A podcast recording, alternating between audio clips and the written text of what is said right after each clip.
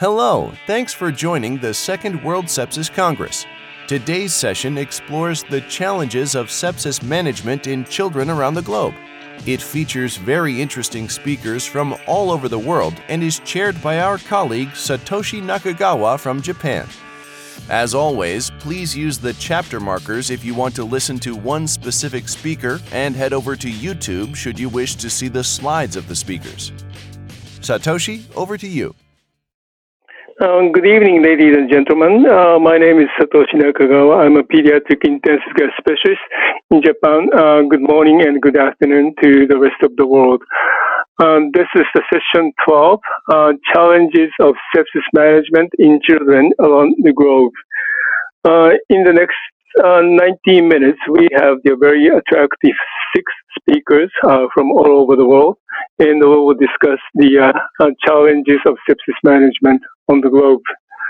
Uh, I'd like to introduce the first speaker. first speaker is Dr. Luregn Schlapbach.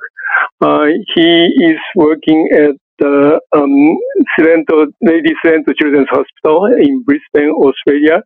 Uh, he's originally from Switzerland and he has been working on the sepsis in Europe and uh, Australia. And he will discuss on the uh, um, new definition in children. We need a new definition for sepsis in children. So please start your lecture, Dr. Schlapbach, please. Uh, dear Satoshi, dear audience, thank you very much for the opportunity to present some of the challenges we're facing around pediatric sepsis definition. Uh, my name is Luregn Schlapbach. I work in Brisbane as an intensivist. I will try in the next 10 minutes to give you a very brief overview of, first of all, why should we actually care about definition? What is the relevant relevance for definitions? But try as well to put the limitations of the previous sepsis two definitions, which represent the current sepsis definitions in children, and as well the lessons learned from sepsis 3 in adults. Put these into context and discuss how this will inform the approach that the Pediatric Sepsis Definition Task Force will take. So first of all, why should we care about sepsis definitions? This is an example of a study we did in Australia and New Zealand which tried to describe the epidemiology of sepsis. And what we found out was that there were two to three times more children admitted to ICU with codes of invasive infections than children that were actually coded as sepsis or septic shock. But yet these children had organ dysfunction and needed life support.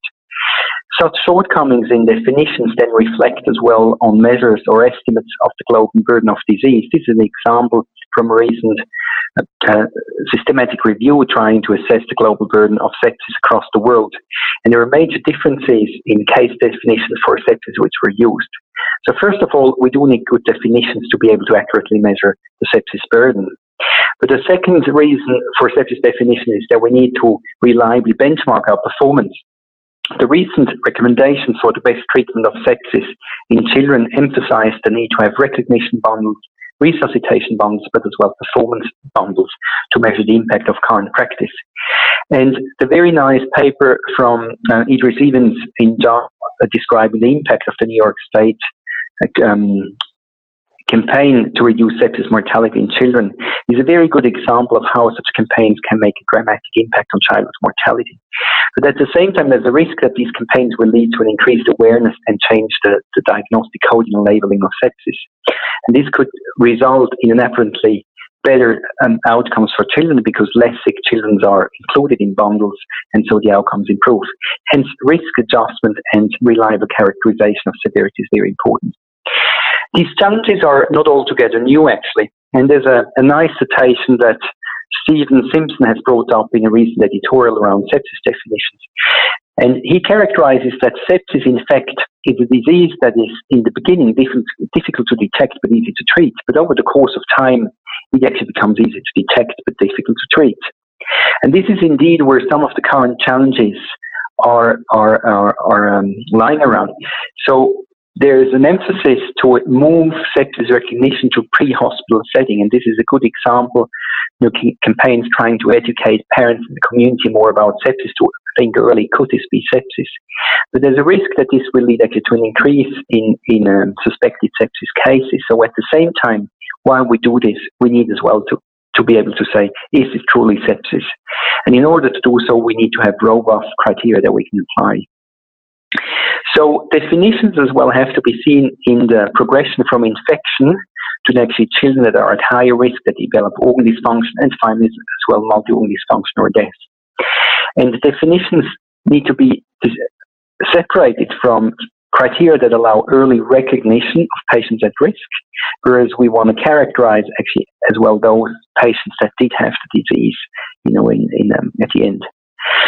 And this has to be considered in view of the traditional approach that sepsis 2 has applied. So the sepsis 2 concept assumed a progression of infection towards then the development of SIRS or systemic inflammatory response syndrome to then further aggravation to develop organ dysfunction or severe sepsis and septic shock.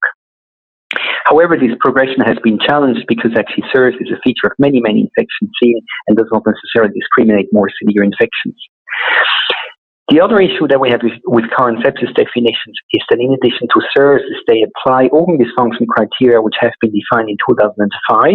However, the majority of which have actually have not been validated in that setting. And it is not surprising that actually this study from the from, from Scott Weiss has nicely shown that there is a quite an impressive discrepancy between physician-based diagnosis in contrast to proper consensus-based criteria for sepsis. So it seems that we don't apply the criteria very well. So the question is actually how how well do the criteria perform? One good example of, of, one of very few studies that have actually attempted to validate sepsis definitions was from Matt Wiens's group in Uganda. And what they have shown in this um, cohort from a low income setting is that sepsis definitions had a very, very high sensitivity to, to identify children with sepsis. However, the specificity was very poor, actually challenging the utility of this in, in clinical practice. And so, in contrast, sorry, there was just one slide that has just jumped. Um, sepsis 3 then actually said is we need to move away from just early recognition of sepsis. We need to have actually correct risk stratification and apply an approach that is based on, on big data using criteria that can be operationalized for different settings. So there's a much stronger focus now in sepsis 3 on research and benchmarking the focus of coding. So the sepsis 3 definitions define sepsis as dysregulated immune response to infection leading to organ dysfunction and ultimately worse patient outcomes. These definitions were made in cohorts not including children, and the, the task force very specifically mentioned actually the need to repeat such an exercise specific for pediatric age groups. There's a few papers out there that have uh, attempted to apply the sepsis 3 approach to pediatric age groups, and one example is shown here. So what you can see here is that, for example, the increase in SIRS criteria does only go go with an increase in mortality if you reach three or four SIRS criteria, which challenges the, the notion of sepsis. Two, that you need to have at least two SIRS criteria. And at the same time, you can see that measures of organ dysfunction, such as SOFA score or the PELOD-2, are much more granular descriptions um, of severity. And not surprising in this study as well, what has been seen is that organ dysfunction scores, or here shown as SOFA and PELOD scores, in contrast to SIRS, but as well in contrast to quick SOFA, have much better performance. So this shows that in principle we can apply a similar approach to sepsis 3 because sepsis 3 has been extremely powerful in using a large data driven approach with rigorous systematic reviews and developing and then validating definitions. However, some of the shortcomings of sepsis 3 include the fact that most of these cohorts were actually based on ICU cohorts in high income countries as well as some eating ward cohorts, whereas the SOFA score is not applicable to many settings in the world, specific to pediatrics, in particular ED settings, but even more so low and middle income settings. And hence, there is a need that we work, work forward and develop pediatric specific sepsis definitions. And uh, earlier this year, the American Society of Critical Care Medicine and the European Society of Neonatal and Pediatric Intensive Care Setting have agreed actually to pursue and support the Pediatric Sepsis Definition Task Force. And the departure point of departure is to have the goal to, to revise sepsis definitions using the methodology that Sepsis 3 has used, but with a very broad, inclusive approach that uh, reflects the diversity of clinicians, but as well diversity of patients in healthcare settings across the globe. Specifically, as well, these definitions will attempt to focus on certain areas which are specific for kids. For example, the early recognition of sepsis may di- differentiate quite substantially from adults, as we have shown the qSOFA does not perform very well in children. Another example is as well that hypotension is a late sign of pediatric septic shock. And so the broader approach of the pediatric sepsis definition task force is to start with the launch, which was in June at the Singapore World Congress. And since then, we have now selected a, a large international multidisciplinary panel. The next step will be that we perform an international survey to several disciplines of clinicians to, to get more information around the scope, needs, and perceptions around pediatric sepsis definitions. Based on this, we will then perform systematic reviews and Delphi rounds and at the same time establish access to databases. We're keen to have access to databases not only from the PICU settings as well from ED and ward settings, and importantly as well to include high income, middle income, and low income settings. Using these databases, we will then endeavor to develop new definitions which will be validated in large databases prior to dissemination. So it is a very exciting time, and again, I would like to thank you for your attention and for the opportunity to present this project here. Thank you. Um, thank you very much, uh, Dr. Schlapbach. This is a very good overview of the uh, new, uh, towards the new uh, sepsis definition for children. Um, I have a question to you. Um, without losing the connection to the early recognition, especially in the uh, resource limited environment, um, what direction do you think we can make to make a definition of the sepsis? So, I think we need to differentiate three aspects. One aspect, what is the concept or the definition of sepsis? And so the adults have said sepsis is dysregulated immune response to infection leading to organ dysfunction. I think that concept as such is actually applicable to many, many different age groups. The question is actually how do we define criteria to measure this? And these criteria they need to be distinguished. First of all, there may be criteria that facilitate early recognition, but secondly as well, we want criteria that facilitate correct diagnosis. And the key aspect in here is the timing of databases used. So, as we all know, pediatric sepsis is a fulminant disease, and within 24 hours, a lot of things happen. Actually, the majority of mortality may even happen during that time frame. So, when we want to find variables that allow early identification, early early prediction of children at risk, we need to look data that tell us this is how the child looked when the child came in. Whereas if we want to look at the correct diagnosis or description of sepsis, then we can look at how did this child perform, um, behave over the first 24 to 48 hours. Great, thank you very much. Um, we are very happy to work with you to make a new definition for the pediatric sepsis in the in the next uh, 12 to 24 months. Thank you very much, Dr. Schlapbach. This is very very good lecture. Thank you very much. Uh, let's move on to the second uh, talk uh, in this session. Um, second talk will be provided by the Dr. Robert Liu uh, in China.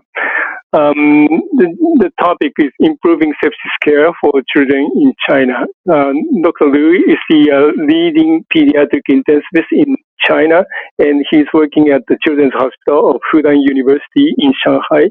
Um, Shanghai is a very big city, and uh, he is looking after the many patients from the emergency department to the pediatric ICU in the Shanghai area and he is also the leading scientist in China um, from the basic life support to uh, advanced uh, life support, including the ECMO. So please start your lecture, Dr. Liu. Hi, everyone. Uh, it's my honor to be here to introduce um, our workers briefly in uh, on the pediatric sepsis in China. And uh, as we know, sepsis is supposed to be a big challenge worldwide and so we kept carrying out uh, epidemiology investigation in China. During 2008 and 2000, the investigation from four tertiary PICUs in Shanghai showed its mobility rate was 14%, and in which uh, mortality rate was 13%. Then from two tertiary PICUs in Beijing, which is capital of China, uh, showed morbidity, morbidity rate was 40% and mortality rate was uh, 11%. Currently, a new investigation is being performed nationwide, uh, which especially focused on the initial six steps of the treatment bundle. Through this investigation, we found that the executive compliance of the guideline is still the main obstacles, and the big imbalance exists around China. So more efforts should be made to improve it in China. Uh, what have done before in China? Every four years, the newly published guideline was translated timely into Chinese by the Pediatric Critical Care Medicine Association. Its highlights and the major changes in the new guideline was paid more attention to when we introduced it to our daughters. Then, the Chinese experts came up with a consensus on pediatric septic shock in 2006 and 2015, respectively, by the Pediatric Group of the Emergency and Critical Care Medicine of the Chinese Medical Association. We attach importance to the key recommendations such as initial resuscitation, full resuscitation, uh, antibiotics, source control, and hem hemodynamic monitoring, such as sonography or the non-invasive techniques. Hemodynamic and hemodynamic stabilization with inotropes and vasoactive drugs. We held we held a couple of special forums in China to discuss how to implement the guideline, especially how to evaluate and deal with the three MS. Such the means uh, macrocirculation, microcirculation, and mitochondrial in the early stage of sepsis. The extensive discordance responding to the severe sepsis and septic shock keep existing worldwide. Uh, in China, a proposal of a training project in pediatric emergency department has been raised has been raised to implement the golden one-hour strategies. Concurrently, single and single and uh, multi-center study for the effectiveness is going to be carried out. For pathogens detection and antibi- antibiotics use, uh, quite a few years ago, the government required to get blood culture and early biomarkers, such as uh, procalcitonin, CRP, reaction protein, and interleukin 6, and uh, lipopolysaccharide before utility of antibiotics.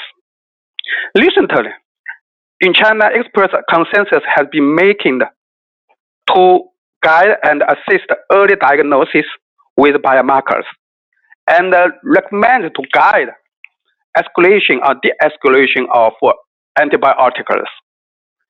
Up to now, nearly 90%, 95% of cases in emergency with a suspected infection has satisfied this requirement in developed area, developed areas, but it remains less in remote and less developed areas in China.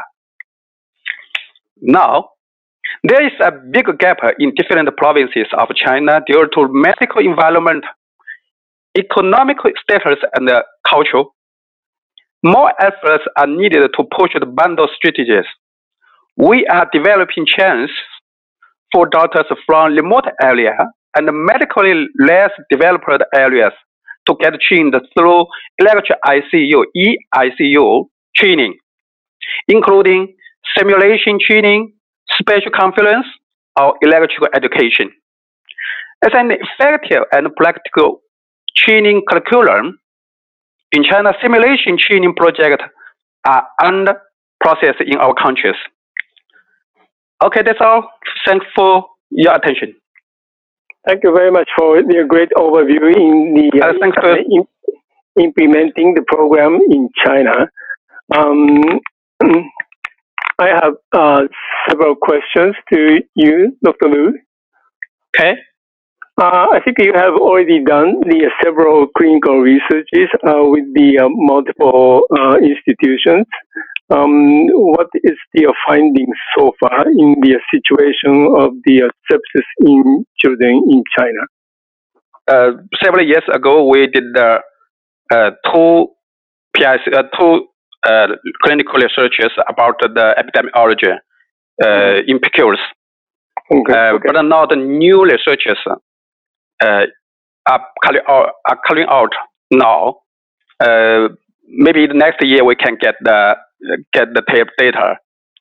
And the second, yes, and the second, uh, we found uh, through these researches, uh, our, our, clinical researches, uh, we found uh, across China, due to the different uh, different medical status in the different provinces, we can't implement the guidelines the equally.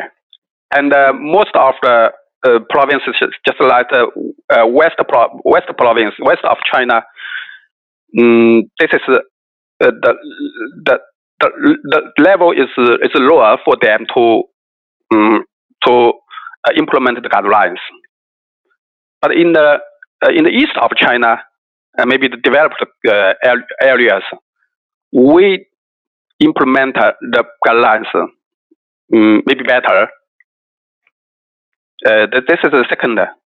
And the third, uh, for the different uh, PICUs, they use the guideline, use the guideline, um, maybe the dif- differently. They, when they use the diagnosis, the uh, diagnosis of sepsis or septic shock, uh, use the different uh, the criteria. Use the sepsis 3 in adult, sometimes used 2005 uh, criteria for the for the children. So this is the this is confusion confused. And the second, when they treat the cases, they implemented the bundle differently.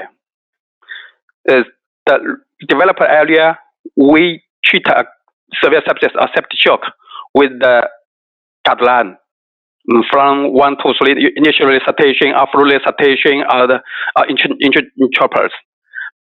But in the in the less developed area, um, most of time they choose many uh, one or not one choose uh, part of the bundle to treat them.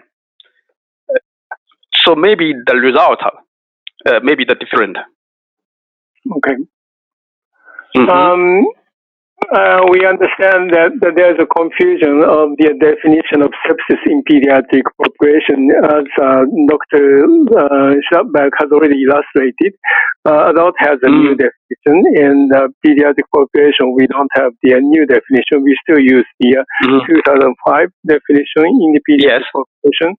So uh, there's much confusion. But if we once we have the new definition, and uh, we can mm-hmm. uh, gather the data in the pediatric population from the all yes. over the world, and this might be an improvement in the uh, sepsis uh, management, diagnosis and management uh, in the pediatric population. Mm-hmm. Um, as you also pointed out, there's um, several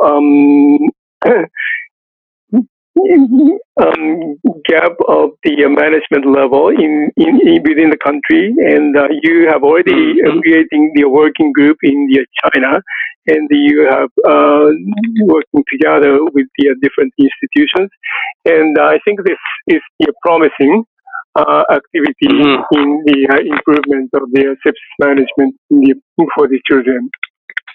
Yes. So uh, I think we have to resort to the uh, simulation training.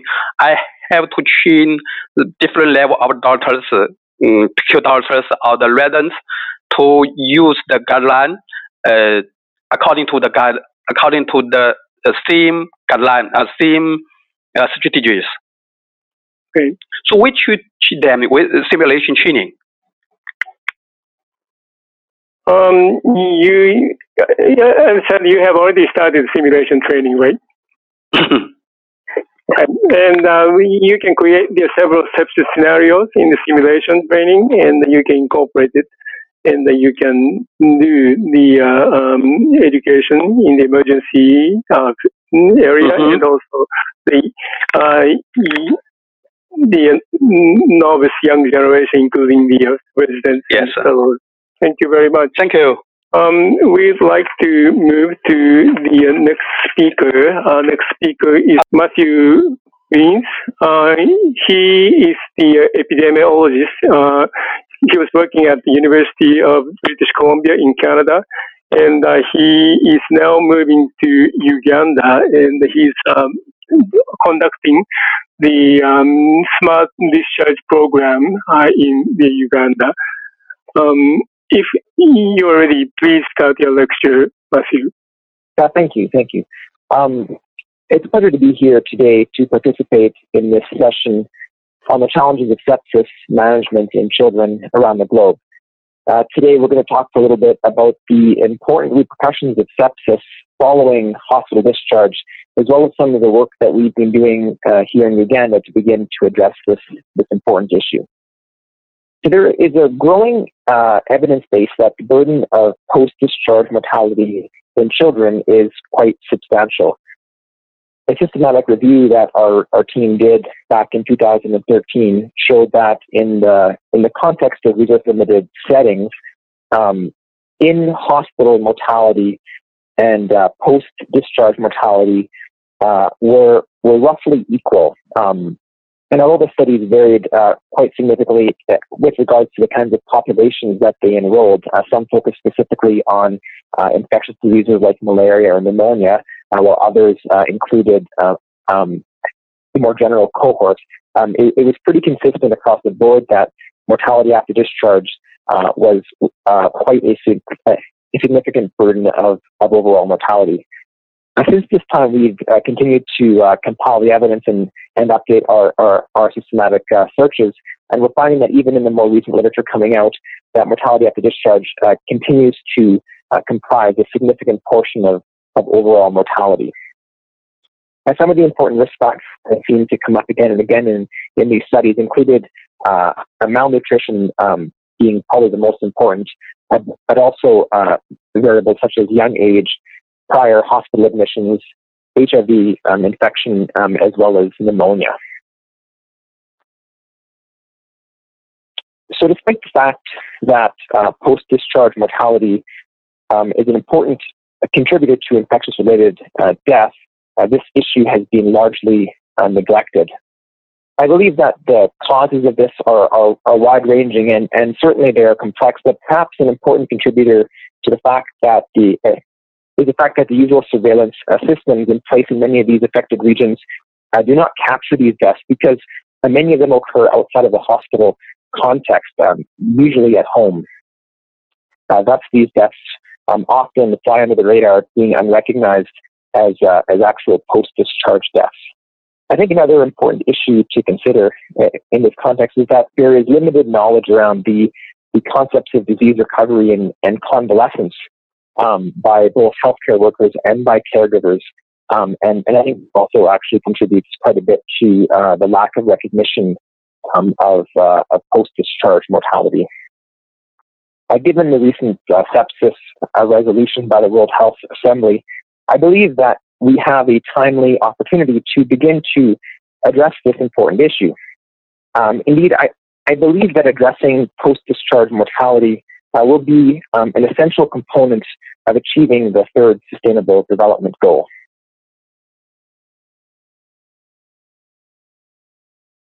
A few years ago, our, our research team in Uganda did uh, a cohort study. Uh, this, this study um, enrolled children uh, from two different uh, pediatric um, wards in the southwestern part of Uganda. Uh, we enrolled children who were with uh, either proven or suspected infection who were between six months and five years of age. We enrolled about 1,300 children, um, and we found uh, that as many children died uh, within six months of discharge as died in hospital, and that was approximately 5% uh, in, in each case.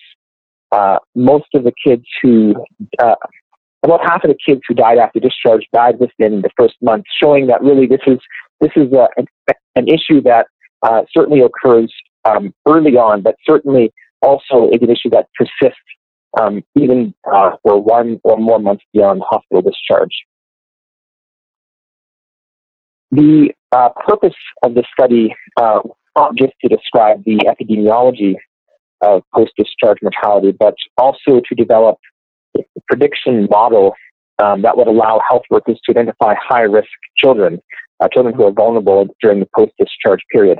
Uh, our idea was that we could use such a model in the development of uh, post-discharge intervention that focus. Uh, our idea was that we could use this this this model um, in a post-discharge intervention that focuses specifically um, on on the high-risk group. Using the data that we uh, got from this uh, this cohort study, we developed a prediction model that contained five different variables. Uh, the variables that we used included mid-upper arm circumference. This was by far the most important variable. Um, it included um, admission oxygen saturation, time since most recent um, admission, HIV status, as well as the coma score on admission. And with these five variables, uh, we were able to derive a prediction model that had uh, an area under the curve of 0.82, which is uh, uh, a statistic that measures discriminative capability of a model, which is quite good. Um, if we were to apply this model in a cohort of children, um, we would uh, be able to risk stratify kids into low and high risk groups. Uh, with this uh, risk stratification, we would um, capture about two thirds of children as being uh, low risk, uh, and the low risk kids would have about a 1% chance of mortality, and one third of kids would be labeled as high risk, and these high risk kids would have about a 10% chance uh, of mortality. Um, in addition to the development of our model, there were a few um, uh, additional important findings that are, that are worth mentioning. Uh, so, first of all, uh, about 90% of the enrolled children uh, met the consensus definition of sepsis. So, this uh, merely demonstrates that post discharge mortality truly is a problem in the context of sepsis. Second, uh, we found that two thirds of the children who died um, after discharge died at home. Uh, this is a really important uh, finding as it shows that the hospital is generally the, uh, the last point of contact for the most vulnerable children. Uh, thus, we believe uh, that this is actually an ideal point um, to begin to test apply interventions to improve post-discharge outcomes. So we've talked a fair bit about um, about some of the prior research, um, but the title of the presentation is about smart discharges. So where does the idea of smart discharges fit into this? Uh, so when talking about smart discharges, I like to bring in the concept of precision public health. A precision public health uh, is essentially the use of precise data to improve the efficiency and the effectiveness of public health interventions. Uh, interventions to decrease post-discharge mortality are ideally suited to this approach uh, we can use our, our prediction models to, to um, identify the children uh, who are vulnerable prior to discharge. Uh, this, this data, therefore, can focus specifically uh, on, on vulnerable groups, uh, thus ensuring that the interventions do not unnecessarily burden uh, what are generally already strained health systems. It also doesn't overburden the, the, the caregivers who generally um, are, are very poor um, and uh, can't generally afford to uh, conduct intensive uh, follow-up. So we call this um, approach a smart discharge approach because essentially it's a smart way of discharging patients and, and, and, and focusing specifically on those who are most vulnerable.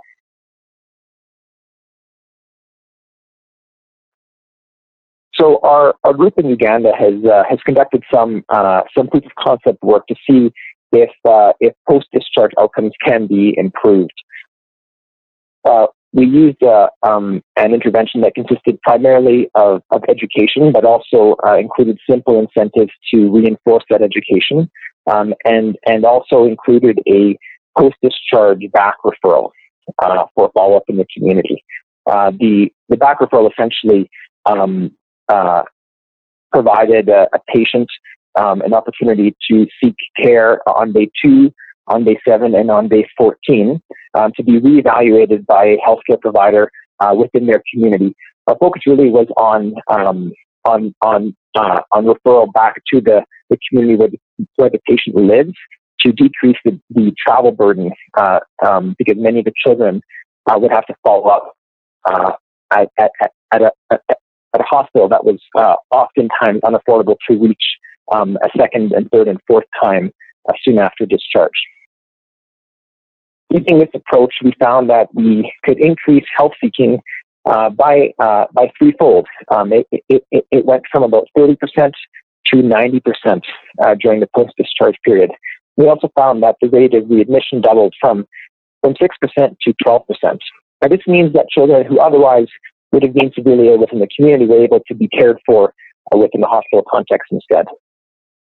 Now, we also found a reduction in mortality, uh, but this was not statistically significant. Uh, our, our study was never powered to to detect this, but um, it, it's worth noting that um, it, that the directionality makes sense given that we increased uh, post-discharge health seeking and and increased uh, readmission rates. So, what are some of the key points that we can take away from from smart discharges for sepsis? Well, first of all, um, it's important to to recognize that post-discharge mortality is indeed a very critical issue in, in global health. A second, um, improved discharge practices, I believe, are, are key to improving outcomes uh, during the vulnerable uh, post-discharge period. Third, um, a risk-guided approach to, to discharge planning um, is, is a really important opportunity to uh, to um, improve outcomes because it allows us to have uh, a, a, more cost-effective intervention that focuses specifically on, on children who are at high risk. Uh, finally, um, uh, it, it, it's important to continue to engage uh, with uh, stakeholders, specifically ministries of health, um, and also to work with, within our health systems to develop a receptive health system environment in, into which um, improved discharge planning can be implemented. Uh, thank you, everyone, for, for listening, and I'd be happy to take some questions. Uh, thank you very much for the great uh, overview uh, on your uh, nicely um, started project. Project. Um, I think we have several questions. Uh, first of all, um, we know that you're identifying the risk factors for the um, post-discharge mortality, and you do the um, um, follow up in the community. Who does this follow up in the community in your program? Yeah, that's a very good question. So, um, so our focus um, in, in, our focus concept work is being primarily uh, having patients do follow up at low level health centers and with community health workers, either or. Uh, so, in in our region where we've been working, we've mapped out all of the health facilities um, hmm. within the catchment area. Um, and when a caregiver um, and patient are discharged, uh, we um, find out where they live and we give the, the, the caregiver the choice of where they want to do follow up based on their region. So uh, we use a, a, mobile application and it has all of the health centers in it. Uh, when we know where they live, um, we uh, uh, show them the nearest six health centers to where they live, and the patient chooses where they want to do follow up. Um, and that is either generally a community health worker um, or a low level health center um, in their region. Um, and we find that approximately one third of caregivers choose to be followed with a community health worker and two thirds with a health center. Um, and, and I think that providing them the choice of where to follow up probably is one of the reasons why we had such a high rate of successful follow up um, in, in, our, in our study. Because patients often know where they want to seek care. And if they're told to go to a specific place that they perhaps don't want to go to, they may not actually uh, conduct follow up appropriately. Okay, well, thank you very much. And we also have the question from the uh, listeners. Um, the, your approach can be applicable to the uh, urban area or peri-urban area or rural locations. Sorry, I missed that. Applicable to what area? Uh, the urban area or the rural area as well. Ah, yeah, yeah, yeah. So, so we work primarily in a, a semi-urban area, but I think that these principles can be applied to to both urban and rural. We haven't done much um, specific urban work, but I, I think that uh, the same principles apply, but the kinds of uh, centers for follow-up would be a bit different between rural and urban areas. Okay. And um, I, I understand the goal to reduce the uh, mortality in the long-term follow-up, and uh, um, um, what have you been achieved so far? Uh, for morbidity? Ah, yes, morbidity, morbidity and mortality. Yeah, so so our focus primarily up until now has been on on mortality. Um, mm-hmm. It's a mm-hmm. fairly uh, easy outcome to measure, um, yes. but I, I completely agree with you and with um, others who have uh, who have questions about um, looking at morbidity. Like we know that you know in in in the developed world that morbidity is a, a big issue after sepsis, and there's more and more evidence coming out to show that um, a, a, large proportion of children have significant morbidity in the months or even years after sepsis. Um, and we are in the process of trying to begin to look at morbidity, um, but as of yet, we have not um, we have not begun to measure that. But it certainly is something that I think needs to be prioritized and um, and and done. But I'm I'm certain that uh, development and other and other um, quality of life measures would be substantially affected by a severe infectious illness. Although we haven't really generated that data ourselves yet. Um, th- thank you very much. Uh, thank you very much for sharing the, uh, your work in the uh, Uganda. It was very impressive, and I, I think this can be uh, applicable to the area on the on the planet. Thank you very much. Thank you so much. Um, we'd like to move to the uh, next speaker. Next speaker is uh, Muhammad Chisti from Bangladesh. he will talk on the sepsis from pneumonia and diarrheal diseases.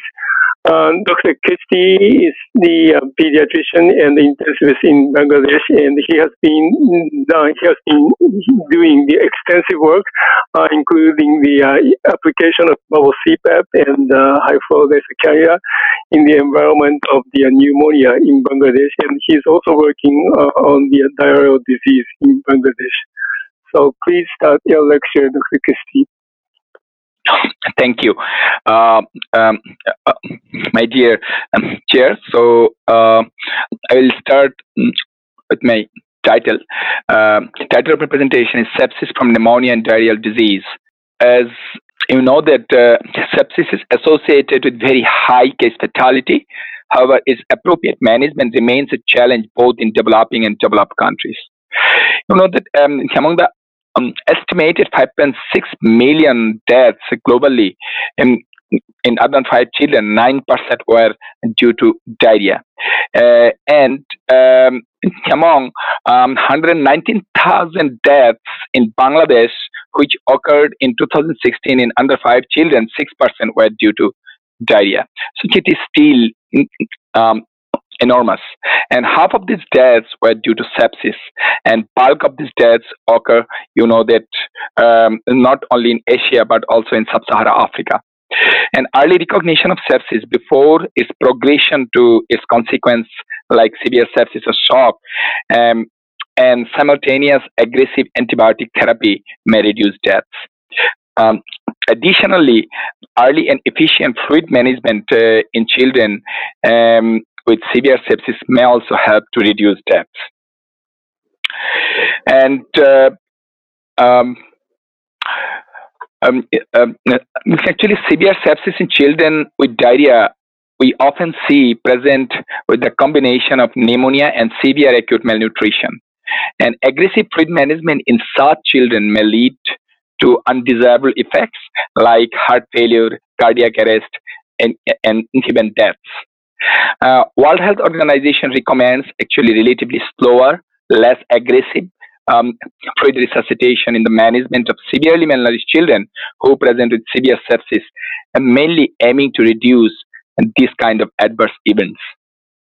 However, only large trial of rapid fluid resuscitation in developing countries, there is the, uh, there is the FEAST trial, uh, which was done in children uh, actually without severe malnutrition um, um, and also featuring severe sepsis was associated with worse outcome. However, data on outcome of children with diarrhea, pneumonia, and severe acute malnutrition, which is the common scenario in developing country hospital setup, and who also present with severe sepsis, um, um, and also receive WHO recommended antibiotics and fluid resuscitation. Uh, we don't have sufficient data on those children. This is why um, we designed a trial.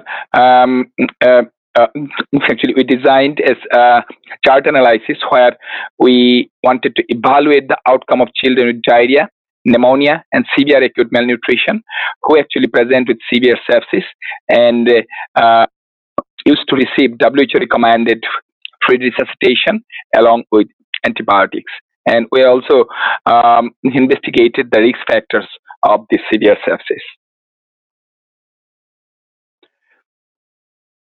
And for that, uh, um, we had done a retrospective case control study uh, from the data of the pediatric ICU of the Dhaka Hospital of the International Center for Diarrheal Disease and Research in Bangladesh.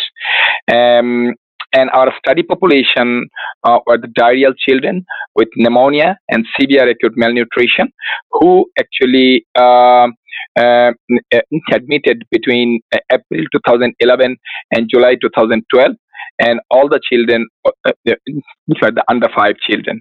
And uh, we had uh, um, two comparison groups.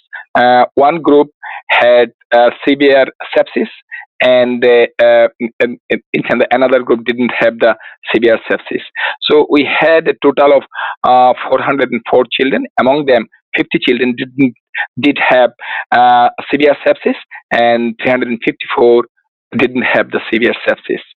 And we define severe sepsis uh, with the objective clinical criteria following surviving sepsis guideline, and management was done with resuscitation following standard hospital guideline, which is consistent to World Health Organization guideline.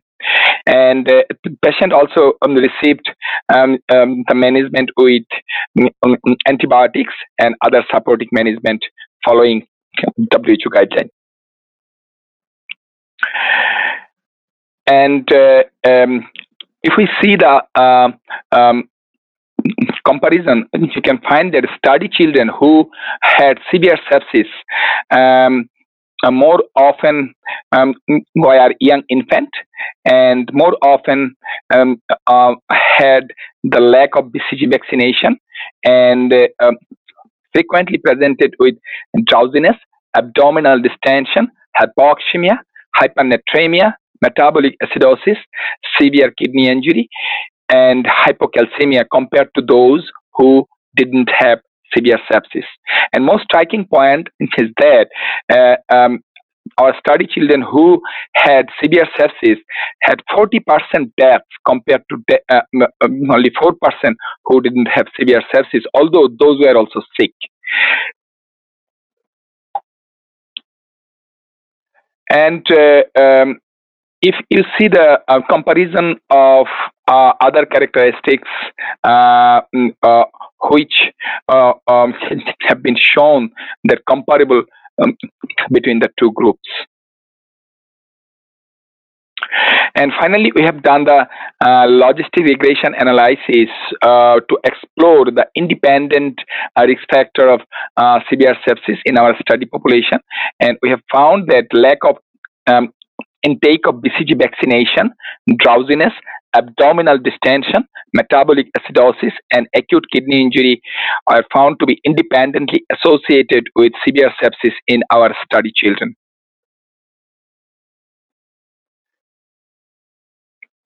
Thus, our data conclude that the severely malnourished children with diarrhea and pneumonia presenting also with severe sepsis and treated with fluid resuscitation in addition to standard antibiotic and other supportive therapy recommended by the World Health Organization are likely to have higher case fatality compared to those without severe sepsis.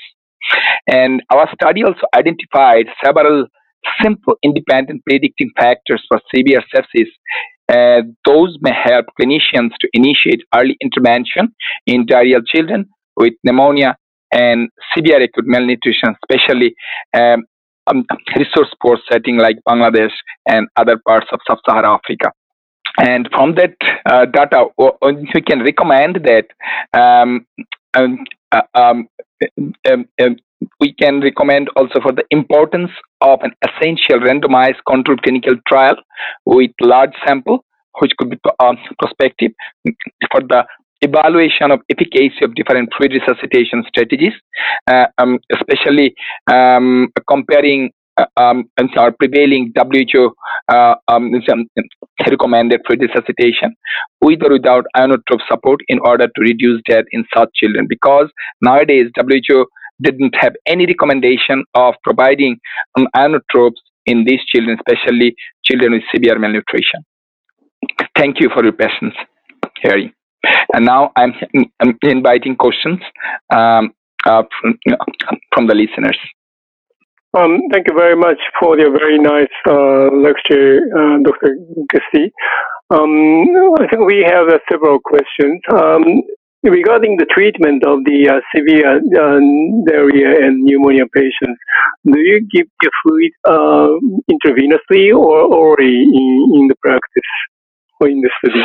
Yeah, we uh, uh, religiously um, uh, follow the guideline of World Health Organization. If um, a patient with diarrhea present with shock, we used to use um, um IV fluid. And so we, uh, those who do not have the signs of dehydration but still uh, present with signs of sepsis as well as uh, severe sepsis, we used to uh, give, give them fluid actually intravenously, which is recommended by the World Health Organization. Okay. When we look at the FEAST study by Dr. Kathryn Maitland, uh, there, uh, there's a number of significant patients with the uh, severe anemia. Uh, how about in your population? Yeah. Yeah, it, it is a very good question. In our uh, uh, series, we didn't find a lot of kids with uh, severe anemia, but there are a lot of kids who had uh, uh, uh, moderate um, anemia. but and, and, actually, irrespective of presence or absence of um, um, um, severe anemia, those who had shock um, even after receiving the fluid resuscitation. That does mean that those who didn't respond to fluid resuscitation, all of them received actually blood transfusion according to the recommendation of the World Health Organization for, um, for the kids with severe acute malnutrition and shock. In your treat, treatment protocol, do you include the uh, inotropes to support the cardiovascular system? Yeah, uh, this is a very good question. Um, actually, although WHO didn't recommend this, in our hospital we incorporated actually um, mm, um, um, and it has been shown that those who received inotrope, uh, they have the better outcome uh, compared to those who didn't receive the inotrope. This is why uh, uh, we um, are designing a new trial, and hopefully um, by the next year we're going to uh, do this trial in our hospital, and we have already submitted this for funding, and uh, we have already published a chart analysis from uh, our series that those who received inotrope and those who didn't receive inotrope uh, there is difference of outcome. It is published in the Acta Paediatrica by Sharmin et al. Okay. Okay. Thank you very much. Um, in the, this current study, um, do you examine the uh, effects of the uh, bubble CPAP for the pneumonia patients, or this is just for the uh, total group of the severe uh, sepsis or without severe sepsis? Yeah, this is a very important question. Actually, uh, the patient population which we have taken at that time, bubble CPAP trial was going on. So uh, it is before the uh, before the incorporation of the bubble CPAP as a part of the standard of care of this hospital. So uh, uh um, those children didn't receive the bubble CPAP uh, um, um, um, routinely. Yeah. Okay, thank you very much. Um, it, it was a very nice and well conducted uh, study, and this is very, very informative for the um, management of the sepsis in the resource limited area. Uh, thank you very much, Dr. Chisti. It was a very nice overview of the um, your study. Thank you, Chairman, for your um, appreciation. Thanks. Um, let's move to the um, fifth speaker uh, of this program uh, of the session. The uh, fifth speaker is is Dr. Elizabeth Molyneux. Uh, she's she will talk on the treating sepsis in district hospitals, uh, best returns on input. Um, Dr. Molyneux is originally from the UK and uh, she has been working in the um,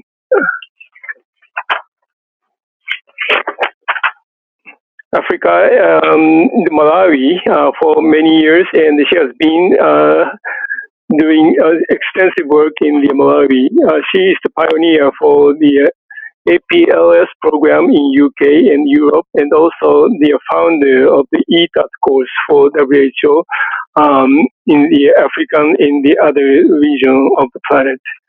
Um, we are very happy to listen to the uh, Dr. Molyneux's uh, lecture. Good afternoon. I've been asked to talk about treating sepsis in district hospitals and what the best returns for our input would be. And I think before we do that, we need to just do a brief look at the scale of the problem and then think about prevention, diagnosis, always a problem, antibiotic resistance, something we're very concerned about, and management guidelines.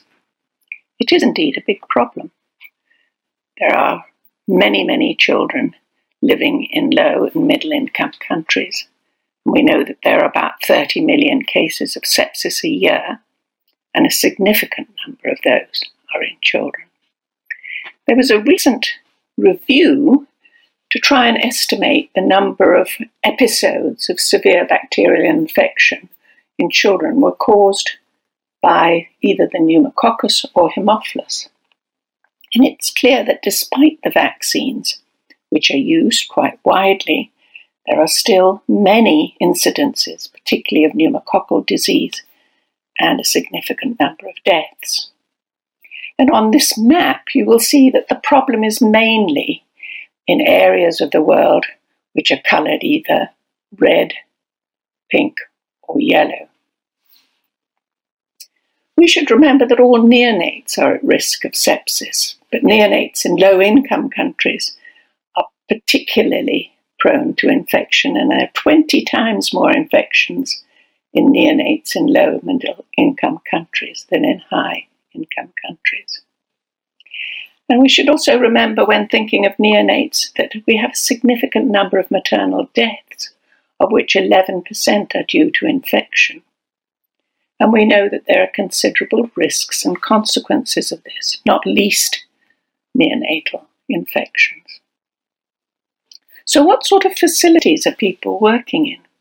Well, WHO did a review of quite a number of uh, facilities in 54 countries and reported a lack of water, soap, and sanitation in many of them. Now, this wasn't only district hospitals, this was uh, smaller units as well, but still, it's hard to deal with sepsis when you don't have basic necessities. So, prevention is really important. It's usually divided into primary, secondary, and tertiary prevention. And probably primary isn't our remit at the moment, but certainly secondary is. We should be teaching our mothers about danger signs and about communicating and communicate with them. Quality care is really important. And it's not just antibiotics, but it's having space and staff and being able to make a diagnosis. And then the tertiary preventions, monitoring our patients, supervising what's going on in the departments, and above all, remaining clean are of vital importance. Indeed, if we look at this, which was a review of what effect hand washing will have on outcomes, this is again neonates, you'll see that a mother keeping her hands clean, we can reduce mortality by 44%. The birth attendant hand washing, 19%. And omphalitis, if the mother keeps her hands clean, will go down by 24%. This is a simple intervention, but hugely important. Now, making a diagnosis can be difficult because it's often empirical, and it's easy to underdiagnose and equally easy to overdiagnose. In fact, if we look at how many people are having to make diagnoses, which is with vital signs, with or without maybe one or two lab results, tests, can overdiagnose Maybe looking at the length of stay here, we have SIRS in 29% of admissions, but only two days in hospital, which suggests maybe that there's overdiagnosis. But if we do use antimicrobials, we must use them well. We must give the correct drug. In 2012, it was found that two thirds of selected drugs were not available. Equally, in 2015, half of antifungal doses were suboptimal. So we need to be careful with what we have. And then, of course, we all have concerns about antimicrobial resistance. Where we do have local data, we must use it to guide our first line treatment. In Malawi, data has been collected over a large period of time. And strep pneumoniae, for instance, has become increasingly resistant, especially after the vaccine was introduced. And that may well be because different phage types are now causing problems. But still, only 2.2% are resistant to erythromycin. We need to protect our macrolides. Looking at Staph aureus, about 11.5% are resistant to gentamicin. And of our MRSAs, about 10% of all isolates are positive. What we really worry about those bacteria like E. coli, Klebsiella, Acinetobacter, and other gram negatives. And if you look at these graphs, all the lines are on the rise, and they're showing us that ceftriaxone, Cipro, and gentamicin are increasingly more inadequate for these particular bacteria. But the gram negative bacteria are a particular problem with nosocomial infections and they tend to be the resistant bacteria. If we look at the geographical variance of deaths from resistant bacteria, you can see that many of those are from Asia and a perhaps a significant but smaller number from parts of Africa. And indeed, between 2000 and 2010, the amount of antibiotics that were used increased by over a third, and most of that was in the BRIC countries. And they were mainly what are used for second line treatment cephalosporins, carbapenems, polymyxins. Probably due to over the counter antibiotics and irrational prescribing. Nevertheless, there are still more deaths caused by lack of antibiotics than resistant bacteria. So let's look at some treatment guidelines. WHO defines groups of infection into four. They talk about community acquired and community presenting, community acquired and hospital presenting, hospital acquired, hospital presenting, and then those that are acquired in the hospital but only identified in the community. And we're going to look at the middle two of those. The most important thing is not to forget that treating sepsis is a bundled care. It's not simply giving antibiotics, however important that is. We need to think of fluids. Are we controlling seizures? Have we prevented or are we treating hypoglycemia? managing fever, and perhaps most important of all, do we have good nursing care? What about empirical antibiotic treatment?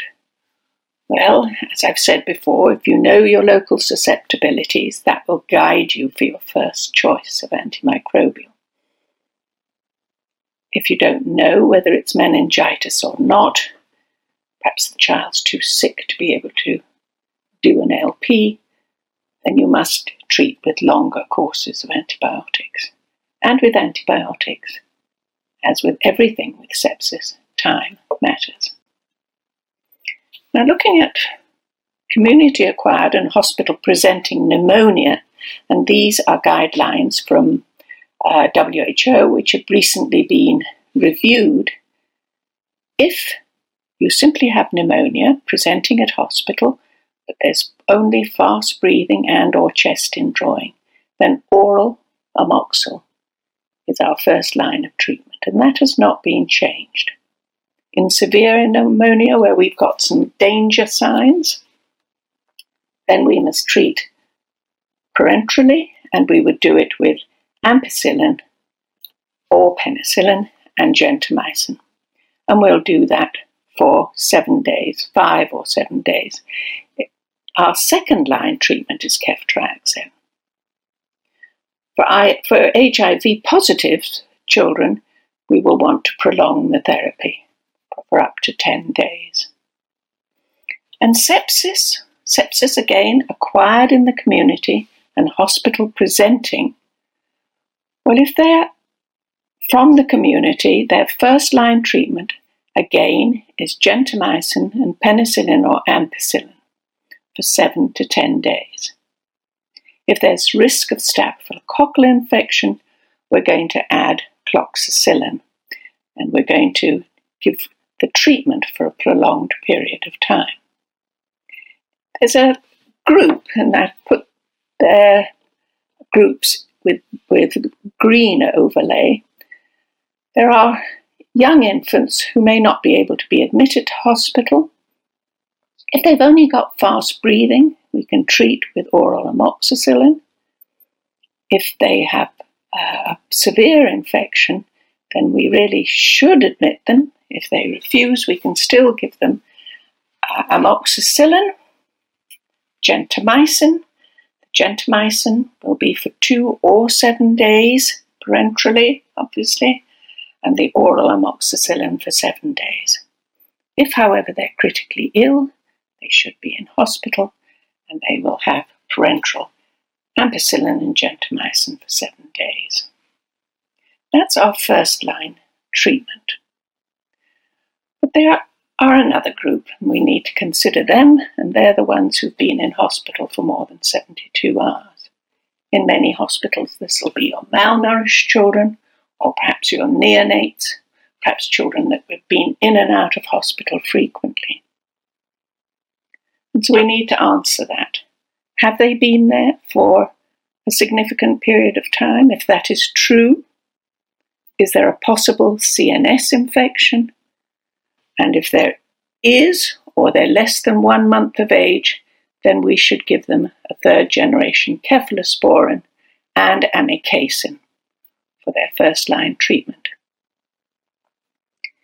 If they have been in hospital for longer than 72 hours, or there's a risk of a gram negative infection, but they do not have a CNS infection, they are not under one month of age, then we should give ceftriaxone or Cipro with or without amikacin. Obviously, the choice is going to be dependent on what you're expecting. For instance, with salmonella, you might want to give Cipro. But what if they haven't been in hospital that long and you're not worried about a gram negative bacteria? Then we go back to what WHO was saying for our first line treatment. Are they less than one month of age? If they are, we give penicillin or ampicillin and gentamicin. We give, there's that choice because we're worried about listeria uh, in neonates, though I have to say listeria is unusual in many low income countries.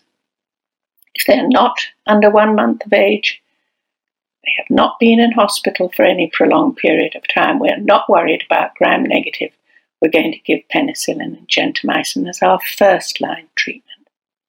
However, if there's possible CNS infection, then we're going to go to a third generation cephalosporin. If we're worried about encephalitis, we should add acyclovir and if there's a staph infection suspected, we must add cloxacillin. There's another problem. When we want to treat quickly, it's not just timely detection, but timely action. And we need to think carefully in each of our own hospitals as to who should prescribe where and what. Because the earlier that antibiotic gets in, the better the prognosis. So, in summary, prevention is much better than cure. We should try and make a good diagnosis and then use first line antibiotics appropriately, second line antibiotics judiciously. Remember that bundled care and speed are important. And do the basics and do them well. Thank you. Thank you very much for the nice overview uh, on the management of the district hospital in the resource um, limited area. Uh, unfortunately, Dr. Molyneux cannot take uh, an answer to the questions because this is a recorded uh, lecture. But um, this is a very good uh, overview, and uh, in her summary, in the um, uh, her points are well illustrated. Uh, prevention is better than cure, and uh, mm, take a good choice of the um, first line antibiotics. this is very important for the management of the um, sepsis and invasive infection in the resource resource limited area. Um, we would like to move to the last speaker of this session. Our last speaker is Dr. Tex Kissoon uh, from Canada, and he will talk on the sepsis uh, leading cause of death in children uh, worldwide. Uh, Dr. Kissoon is a well-known uh, pediatric intensivist and emergency physician, and uh, he was the past president of the World Federation of Pediatric Intensive and Critical Care Medicine, and he's also the vice president of the Global Sepsis Alliance. We're very happy to welcome the Dr. Kissoon uh, for the lecture. Uh, thank you very much, Satoshi, and I would like to uh, give greetings to my colleagues around the world on the occasion of the second uh, Global Sepsis Alliance World Sepsis Congress. And I would like to congratulate my colleagues who have spoken before me because they have given really a lot of food for thought and have shown where progress has been made in uh, the uh, recognition and treatment of sepsis in children. Uh, in my talk, what I would like to do is frame the discussion around uh, showing uh, the the burden of sepsis uh, in children worldwide, and uh, I will close with some good news um, that um, much has been done over the past few years, and much more needs to be done. So the most important thing I, I will speak about is what is sepsis? Uh, what is the burden, both mortality, morbidity, the economic and the social burden, and then have some concluding remarks.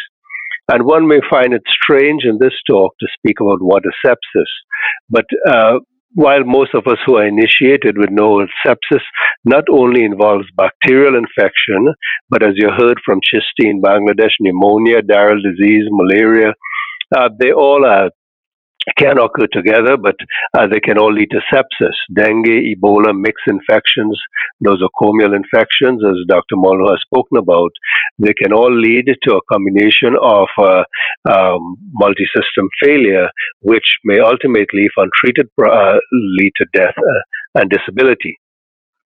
Now, the, uh, the uh, number of cases attributable to sepsis worldwide from the various uh, diseases that uh, that are very common is still uh, uh, in debate. But there is good news in that uh, with the uh, Institute of Health Metrics evaluation in Seattle, Washington, we are looking at determining the proportion of these cases worldwide that will contribute to sepsis. However, Earlier this year, uh, we did a study that was uh, first author was Carolin Fleischmann, a colleague of um, ours from Germany. And what we did, we looked at uh, a systematic review and a meta-analysis of the pediatric sepsis epidemiology worldwide. What was very clear is that uh, there is uh, data reported from very few countries, and it's mostly uh, in high income countries and some in um, Asia. Uh, so we find that this is one of the major problems we have when we speak about the burden of sepsis worldwide. We have to do estimations. And you've heard uh, from Dr. Molyneux some of the estimates, you've, but uh, extrapolating from our figures on a global scale, we estimated there were approximately 3 million cases of neonatal sepsis and about 1.2 million cases of sepsis in, uh, chil- in the children's age group. Now, uh, these figures obviously um, uh, are imperfect, and we hope over the next few years to really bolster these figures, especially in the uh, resource poor countries, low and middle income countries in the world. When we speak of the burden of sepsis, uh, the stark uh, uh, uh, sort of burden we uh, we think about is mortality.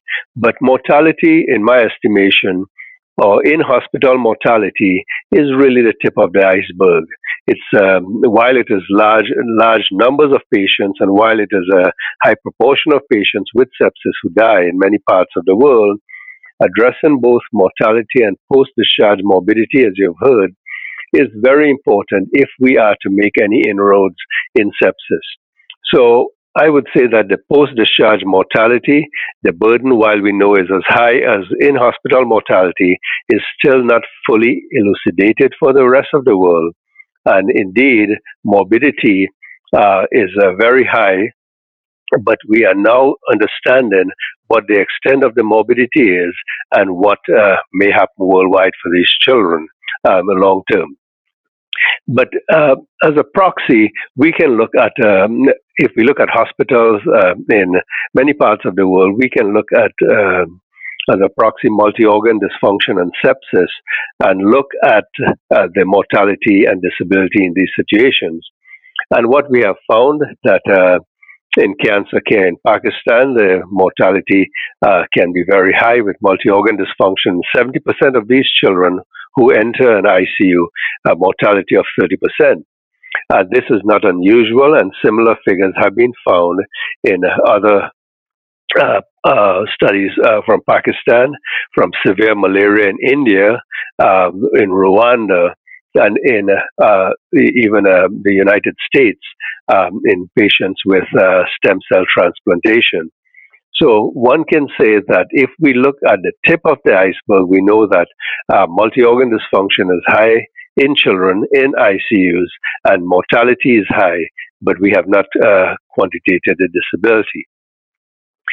Now, uh, the situation, um, on the one hand, we have been able to decrease the uh, number of deaths over the um, uh, the past uh, the period of the Millennium Developmental Goals. Yet we know that uh, children in low-income countries are faring worse nowadays, and in fact, they are nearly 18 more times likely to die before the age of five, whereas a few decades ago they were 14 times. Also, um, I'm pleased with this Congress. We are speaking about both um, um, maternal and neonatal sepsis in the next session because the death of a mother is disastrous. And if a mother dies uh, in the perinatal period, her newborn has approximately 90% chance of dying, and under five children, 50% may die uh, in, the, in the coming years. So I think it is important to think in terms of both maternal and newborn sepsis. The tragedy of stillbirths also, most of the stillbirths that we see high proportion occur in southern Asia and sub-Saharan Africa. And I think that this is an, uh, uh, some of it is contributed to by lack of perinatal care and infections. And again, we have not highlighted this uh, uh, uh burden uh, that needs to be addressed when we speak about uh, morbidity from sepsis, again, as I mentioned, we are now understanding more.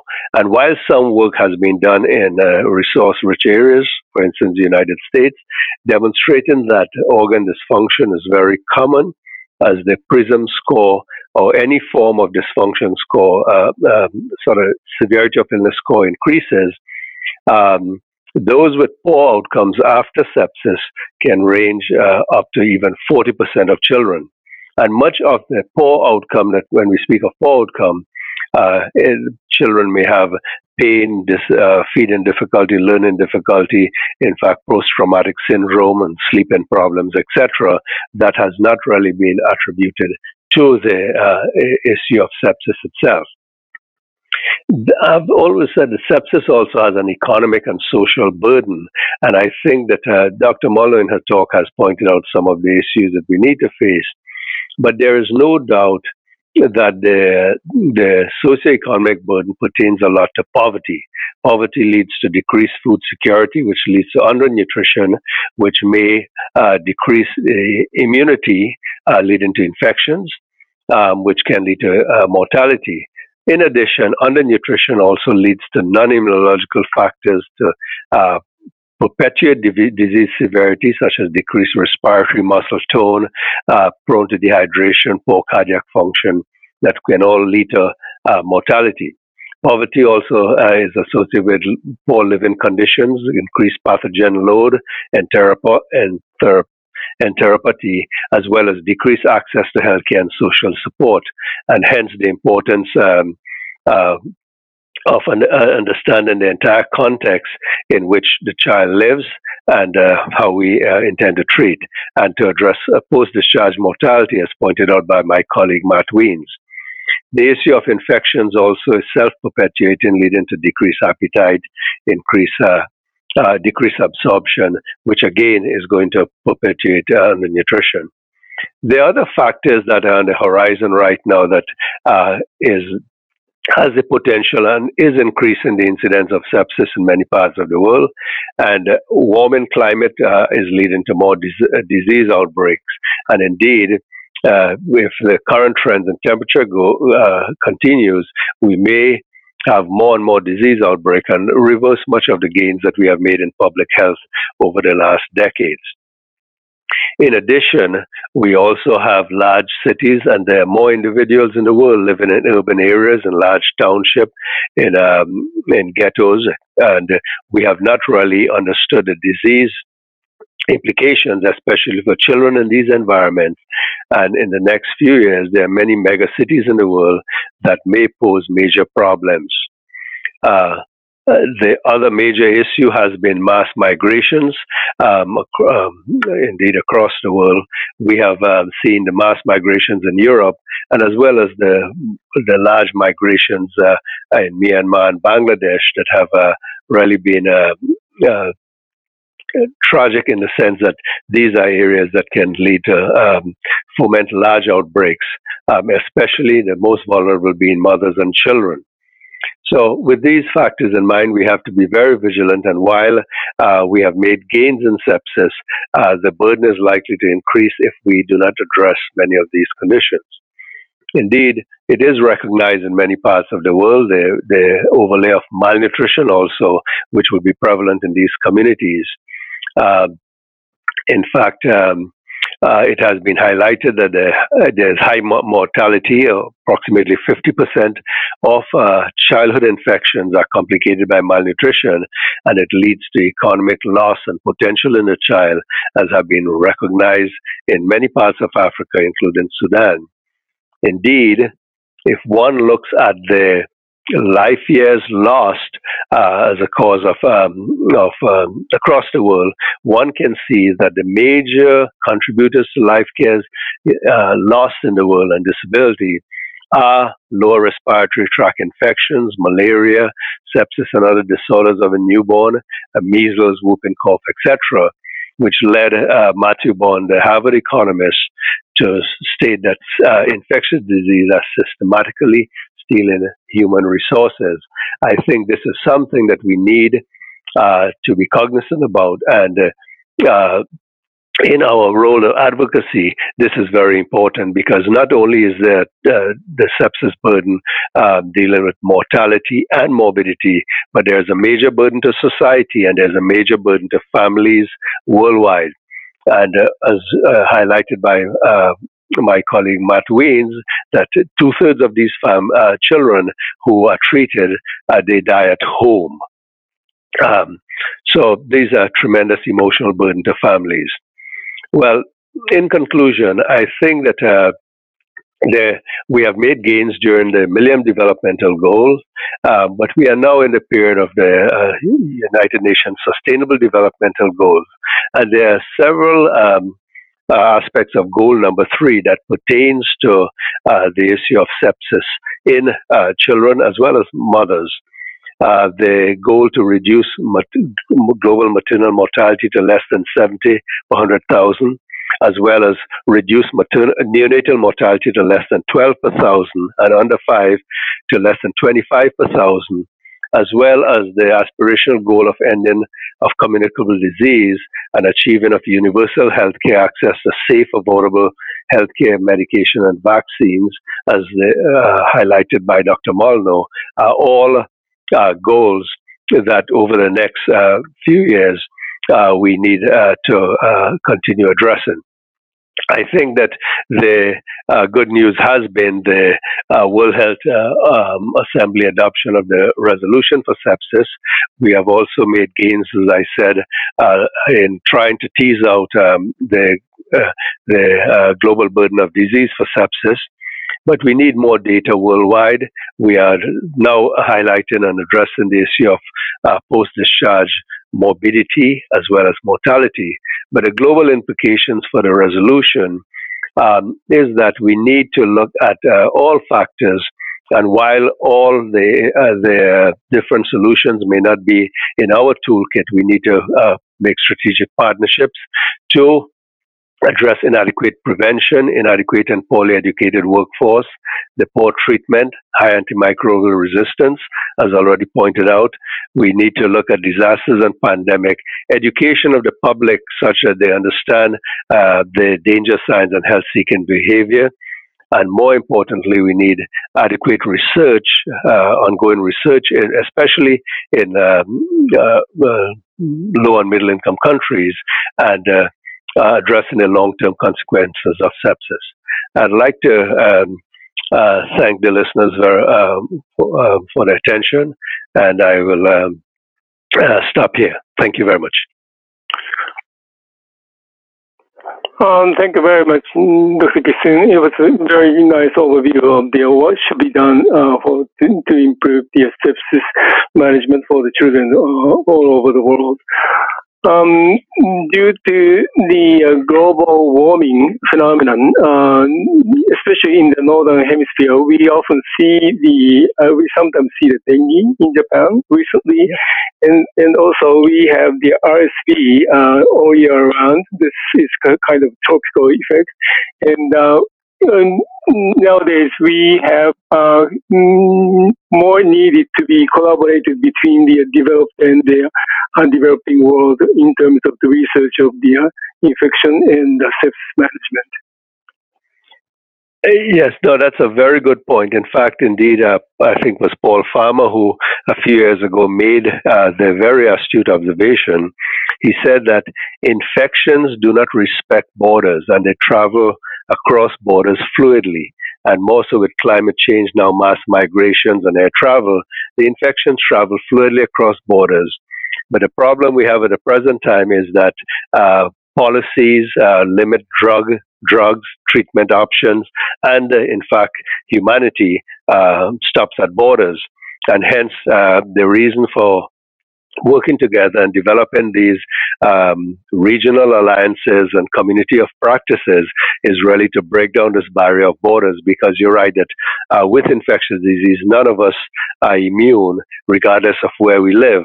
And I know in Canada we have um, uh, are not really well prepared uh, to look at um, and treat infectious disease uh, from tropical countries, although almost 25% of Canadians were born overseas, uh, overseas and almost half from tropical countries.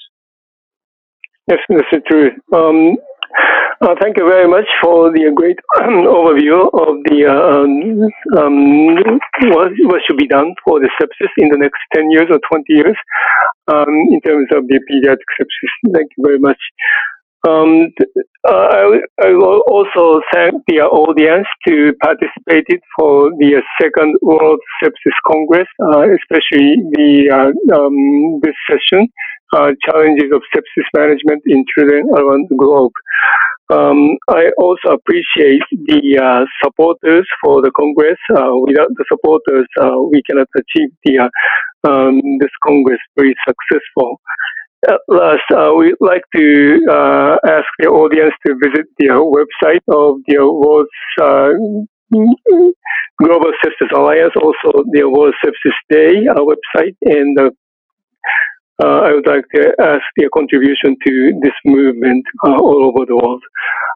Thank you very much for participating in the session, and I will conclude mm, this session. Thank you.